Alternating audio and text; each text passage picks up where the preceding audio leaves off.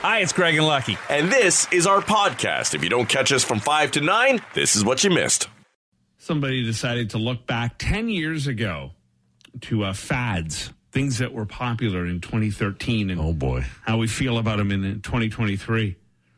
Uh, Honey Boo Boo. Remember Honey Boo Boo? Almost everybody who were fans aren't anymore. Her real name is Alana Thompson. She'll be 18 this August. Okay. Yeah. The Cronut. It debuted at a bakery in New York 10 years ago. Many say they still love the Cronut. It was uh it was all the rage at the X, I think. right. That, that summer, right? Yeah.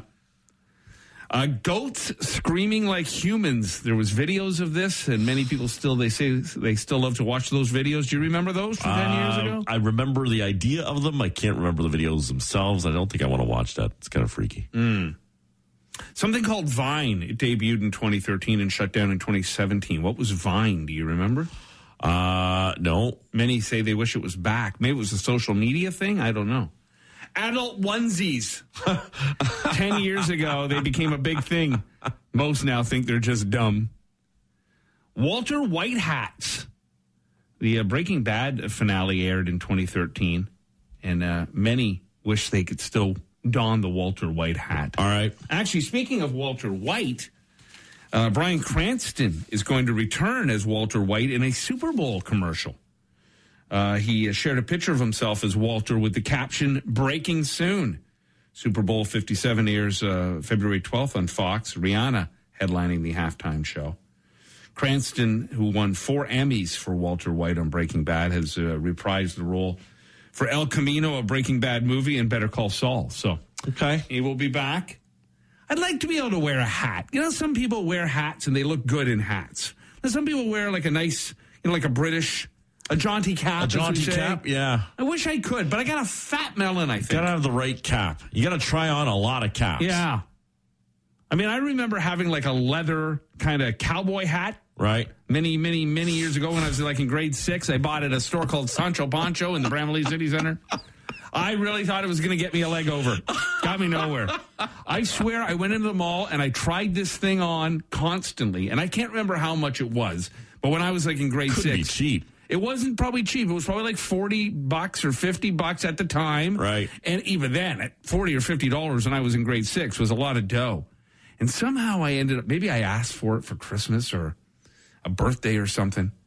I think I wore it like once or twice. People mocked me for it, and that was the end That of it. That was it. Yeah, Yeah. that's usually how things end. I had a jaunty cap at one point. Did it was ya? like a, it was, it, and it was one of those kind of cheap out of a beer case. I think Carlsberg a jaunty cap where I wanted at a pub, and Yeah. and I I liked it. Yeah. and I don't I don't know whatever happened. I probably wore it out. You're a big baseball cap guy. Well, and that's the thing. This was just you know when you when you're looking for something a little different than a baseball cap or Yeah. just you know the standard ball cap, trucker cap kind of thing. Um, yeah, this was a, a fun one to wear. Maria made me or knitted me last Christmas a, a lovely little toque, and I do I do like wearing a toque. I enjoy a toque, um, but you know, with this great head of hair, I got to let the people see it. Right. Let's go with that. But I do. Uh, my problem is I, I shower every morning and I don't dry my hair, so I you know you can't be wearing a toque over wet hair. So there's not a lot of opportunity for me to wear it. I wear it later in the day when I go grocery shopping and that kind of thing. Froyo, remember Froyo? This is when people decided that uh, frozen yogurt would be better than ice cream. Uh, many still love it. Right. It was a big deal back in 2013. Twerking was a big deal back in 2013. Most think it's lame now. Bring it back. Yeah. and kale became a superfood 10 years ago. Of course, we know the great fact about Pizza Hut supposedly being the biggest buyer and decorating their salad bars with it. Love that. Yeah. That was in the in the nineties, right? Yeah. But uh, kale 10 years ago was the uh, big thing. Uh huh. Kale chips, kale everything. Yeah. The word swag. It had been around a lot longer than 10 years, but it got really trendy in 2013. And then slang terms meh, cray cray, salty, deets, catfish, hella, fail, and using the word hashtag in a sentence. Hashtag fail. Oh yeah, great. That was 10 years ago. Dude, I know, were you Googling quickly Vine? Uh, yeah, it was a video service that was Oh. done in the states, and, and um, kind of we kind of see those now with the little reels and stuff like that. There was, you could post like six seconds videos to it. Like a TikTok. Yeah, Okay. It didn't last very long. Yeah. So out of all of those, you think twerking is the one we should bring back? I'll, I'll join you in that department. You have heard the term remote drop used on this show. Lucky will say it uh, when we're talking about movies that he uh, he will stop and watch again over and over and over. And people uh, were asked about guilty pleasure movies, things they can never stop watching. And I find this funny that Showgirls, if you remember this from 1995, with the girl who was in uh, what the hell was that show back in the day? Was really popular. The Uh, Saved by the Bell. Saved by the Bell, yeah. This was her big leap into uh, movie stardom, supposedly. yeah. and yeah, and it was an absolute flop. It- one of the worst movies ever made. It, it's just so bad. The the one scene I always remember from it because I have it on a loop is uh, her sex scene in the pool where it looks more like she's having a medical malfunction. like it's so over the top. It's so it's if you've never seen it, don't do this at work, but Google showgirls pool sex scene. It's unbelievably bad. And I've watched a lot of porn tonight. right. Uh, Maid in Manhattan shows up on the list of uh, remote drop movies. J-Lo? Yeah. There's another one here on this list too with uh, with her in uh, Monster in Law. I think it was J Lo and Jane Fonda. Okay. Uh, Overboard. These are, you know, a lot of them are, are lighthearted comedies, I Right. guess, that, you know, feel good movies. Like Planes, Trains, and Automobiles is Yes. a great example of Yeah, that. Of course. Certainly around the holidays. Ferris Bueller is another one that I would always kind of stop at and spend a couple of minutes with. Pretty Woman shows up on the list. I always forget how much of a scumbag Jason Alexander was in that movie. In Pretty Yeah. Woman. Oh, yeah. You know, you, you forget that he was even in it, really, because Right. it's a bit part. Yeah. But boy, what a dirtbag. Mm-hmm. Made a play on her. Everything. Yeah, the whole thing. Miss Congeniality, Tommy Boy is a great one. Yeah. Um, yeah, for me, you know, there it almost revolves around actors. Like it just had Michael chime in with Uncle Buck, right? Right. Anything John Candy, Yeah. is pretty much a remote drop uh, when it comes to just uh, a feel good movie. Yeah, Uncle Buck, Doc, uh, The Great Outdoors. And and same goes with Farley. Yeah. For me, is if I see a Farley movie, I'm I'm usually stopping. Now, you were raised on Bond films, and, and for me, I think any kind of Clint Eastwood, whether it was the spaghetti westerns or the Dirty Harrys, for sure the Dirty Harrys. My f- dad loved them, and uh, and so anytime now I see any of those show up, I'll uh, I'll spend a few minutes with uh, Dirty Harry Callahan. Yeah, they used to do. uh was it? I don't even know if TNT was still around, but they used to do like the 13 days of Bond, like right around Christmas time. I was, I always remember it was right around exam time when I was at university. I was like, ah, crap, supposed to be studying, and I got 13 straight days of Bond movies on a loop. I uh, over Christmas when my dad was visiting, uh, we would have um, movie uh, marathons a little bit, kind of just to keep him quiet for a little for a little moment or two. Uh, and uh, Lethal Weapon, we ended up going through all of the Lethal Weapons. Right. It was Those actually, uh, yeah. I mean, boy, there's some really bad acting, and it- you know, it's, they they just they're so dated. They scream '80s, you know, and, that, and supposedly um, they're talking about a Lethal Weapon uh, five. Believe it or not, Mel Gibson not only starring but directing, and Danny Glover coming back. And Really? yeah, I don't know if uh, Rene Russo or whatever her name was. Was it Rene Russo? Yeah, played the she was in girlfriend. Yeah. Oh, and I didn't realize how often because um, uh, what's his name, Joe Pesci as uh, Leo Getz. Show once he arrives, he's in like the last two or three, Three of them. Yeah, I think. Yeah, I have it- Chris Rock in there too. Yeah, yeah, dating uh, Danny Glover's uh, daughter. So Um, who knows who would all return? But Frank just said Fast Times at Ridgemont High. it's a good one. But the only problem is, I mean, that's not even a remote drop. That's a clicker drop. Like that's before remotes were even around. Is that movie ever on screen or on TV anymore? Yeah, I don't know. I mean, it would probably show up, you know, on the the Hollywood suite where they've Yeah. got like 70s, 80s. It would show up in the 80s, channel, Perhaps. I think. Um, but like for me, it's movies, and you can always tell because they're on a lot. So I'm not the only one. For Right. The Fugitive and Shawshank Redemption are the top two when it comes to remote drops for me. Mm-hmm. And I've always said this too. I, I'm I'm a remote drop type of person because I'm I don't I don't commit to starting and ending a new show. Right. Uh, instead, I'll just see what's on and I'll see something like that pop up. Ah, all right, I'll watch 15 minutes of Fugitive. Yeah, if I ever see Slapshot, I'll I'll stop and watch that. Right. You know, for me, like uh, I don't know, Schindler's List. You know, I just could watch it over and over and over again. Uh, it was funny too. Somebody earlier told us uh, "Natural Born Killers," Right, yeah. which is pretty dark. Yeah, you it's need a not a new- lighthearted romp. You need a coach and a therapist. Now, this was upsetting. I read this. Actors who hated working together. You and I both agree that Four Christmases is a terrific Christmas movie, but it turns out that Reese Witherspoon and Vince Vaughn did not get along at all. I, you know what? That doesn't necessarily surprise me. Just, just I don't know them at all, but they just seem like completely different types of people. Uh, but it's interesting because the whole theme of that movie was that they had relationship troubles. Now, Vince Vaughn's another great example of a remote drop guy. Anytime, any movie, Wedding Crashers, Dodgeball, any movie he's been in, Right, yeah. I'll, I'll stop and watch. I mean, he really is the same character all the time, but it's a great character. you know, you can't. I never tire of Vince Vaughn. He was getting a lot of airtime at the Leaf game the other night in, in Arizona. Oh, was he? he was right there at the boards. Yeah, because I think he married a woman from Calgary, I believe. I know he is from Chicago originally and a Right. big hockey fan. Um, yeah, they couldn't stand each other. Reese uh, liked to uh, really like to rehearse and learn lines. Vince liked to ad lib. It caused so much trouble that a sex scene from the movie was cut because Reese didn't even want to pretend to be intimate with him. Wow. So maybe the pretend gagging was a real thing. and this, well, lucky, one of your all-time favorite. Talk about a remote drop, a TV show, The X Files. David Okay. Duchovny and uh, Gillian Anderson. Is it Gillian or Uh, Gillian? uh, Jillian. Gillian. Uh, they couldn't stand each other. They Really? had huge periods where they were fighting and had to have long meetings to try to work through it. Well, he always, uh, you know, I mean, great in that show, but turned out he was a bit of a weird dude too, right? Like went on and did Californication. Yeah, I don't know. Is, After is he considered a weird guy? I, I don't know that of him. I haven't heard that. I mean, Californication was pretty damn good. Right. Did you watch Californication? Uh, no. No, it's great. No. You only watch shows with like spies and things in it. I like those. Yeah, the action stuff. I tend towards that. You and I are much like uh, David and Jillian here in the uh, X Files. Intense anger, pains in the butt to each other at various times. I can see that. Well, here's a little uh, life hack on saving a few dollars.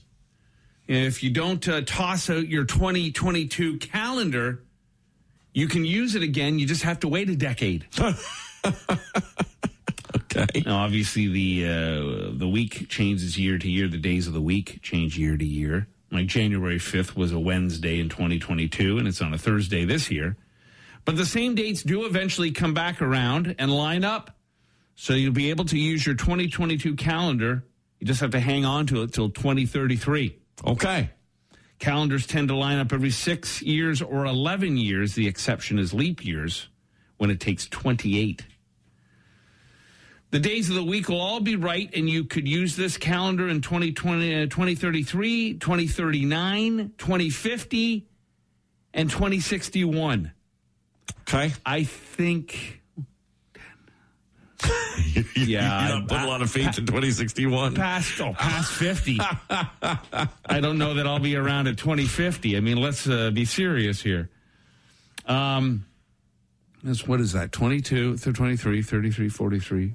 Yeah, so 27 years? Yeah, a little, little less than 50. You'd be, you'd be around, you'd be going into your 80s. Yeah, no. We'll uh, we'll hang on till 2039 and uh, if- One last use of that calendar. So you got something to live for now. That's now. right. Uh, if you've been hoarding calendars for some reason, here are a few that work in 2023. Uh, you could you reuse a calendar from 2017. You could reuse a calendar from 2006.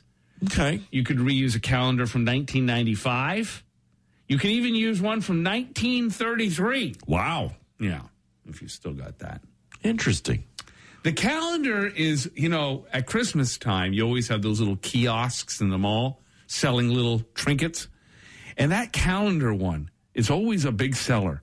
I think to myself, who needs a calendar anymore? Like, who actually has one? We uh, we do it as a gift for like some of the older relatives every year, but and every month has like pictures of the boys and family and that sort of stuff. And I bet and, they smile politely at that, huh? Uh, they ask for it, uh, actually, and and, and it's one of those things them? where like, uh, and, and it's, it's a generational thing because I know Yeah. they were talking about uh, you know how which banks give calendars still and which Right. real estate companies send those out, Yeah. uh, because they like to have a wall calendar with their stuff on it, not just one on their phone. We all use one on our phone, um, and uh, and it's funny because I have a desk calendar that I use just uh, for look ahead here, and um, and we it's the same kind of one with the with the pictures of the boys. And I took it home yesterday. I was like, well, what do I do? Do I just toss this out?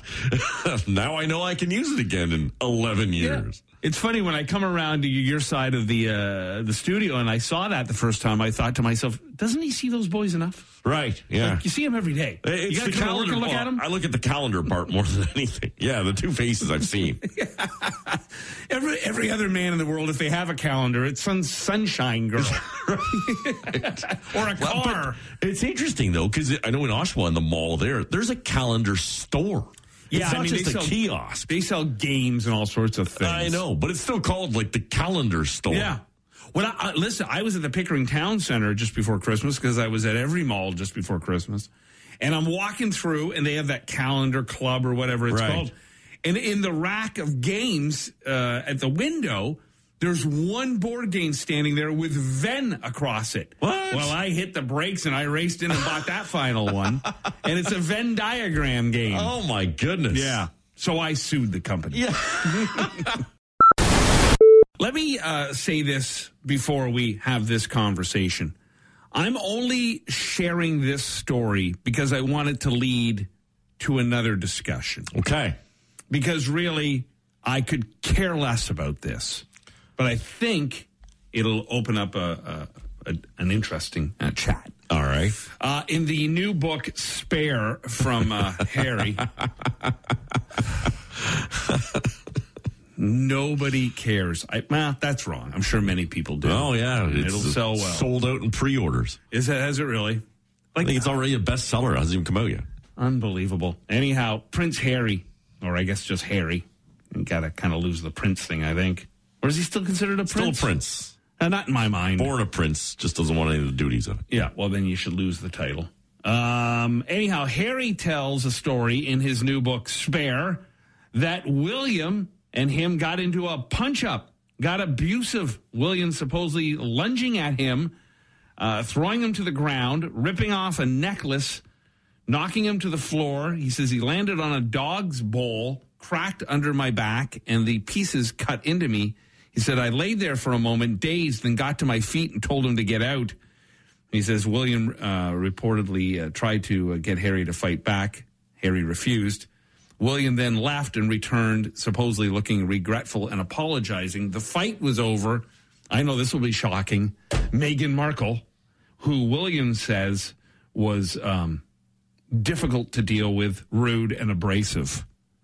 Now, the reason I share this story is because I think many of us can relate to a family situation where somebody brings somebody into the fold. They start dating, they get married, whatever. And almost everybody in the family can't stand that person. Right. I mean, we've all been there. I think we've all had family members that we don't really like or get along with.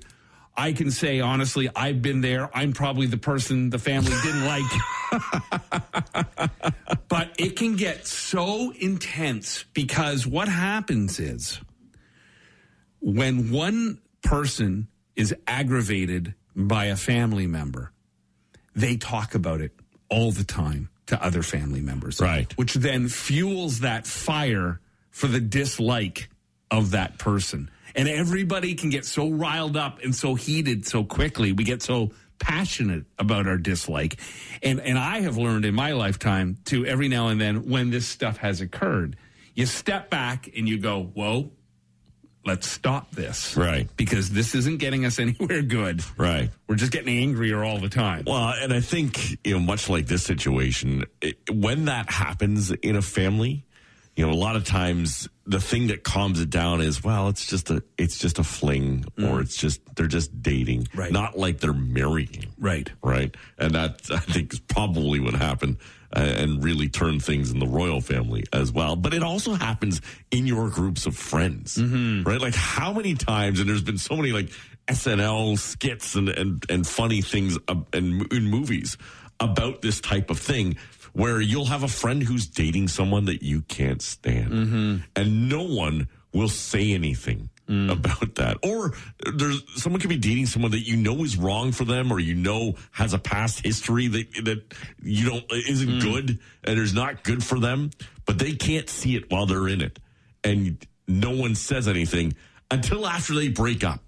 Yeah. I mean, look, there's a lot of relationships that you can look at and say, well, why does that work? Or what the hell do they have in common? Or what does he see in her? Or what does she see in him?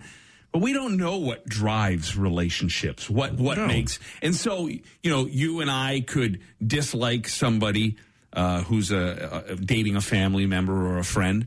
But behind, at the end of the day, when the doors are closed, if they make each other happy, what the hell Doesn't are you really going to do? what, it's not my life. But where it really plays out, and you, you're not there yet, and I hope it never does happen to you. We've been, I think, pretty lucky in, in our family that uh, it really hasn't been an issue.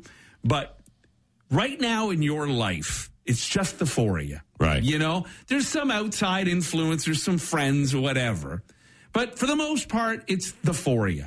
But there's going to come a point when one of those boys is going to bring somebody home, and that person is going to be the center of their attention. Right. And they're going to turn their back on family stuff because they want to be with them, or that person's going to rub one of you the wrong way. And it takes so much effort to bite your tongue, to let that play out, to not let that person get too much under your skin Right.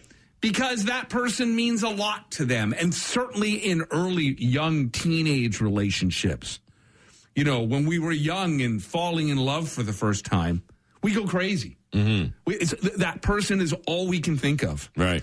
and family members I, I, i've seen it moms can get their nose out of joint when it comes to sons fathers with daughters Ah, the whole There's a- shotgun thing. Yeah. there's a jealousy thing. All of a sudden, this woman is more important in my son's life than I am. and the same for fathers with daughters. This man now has taken my place. Right.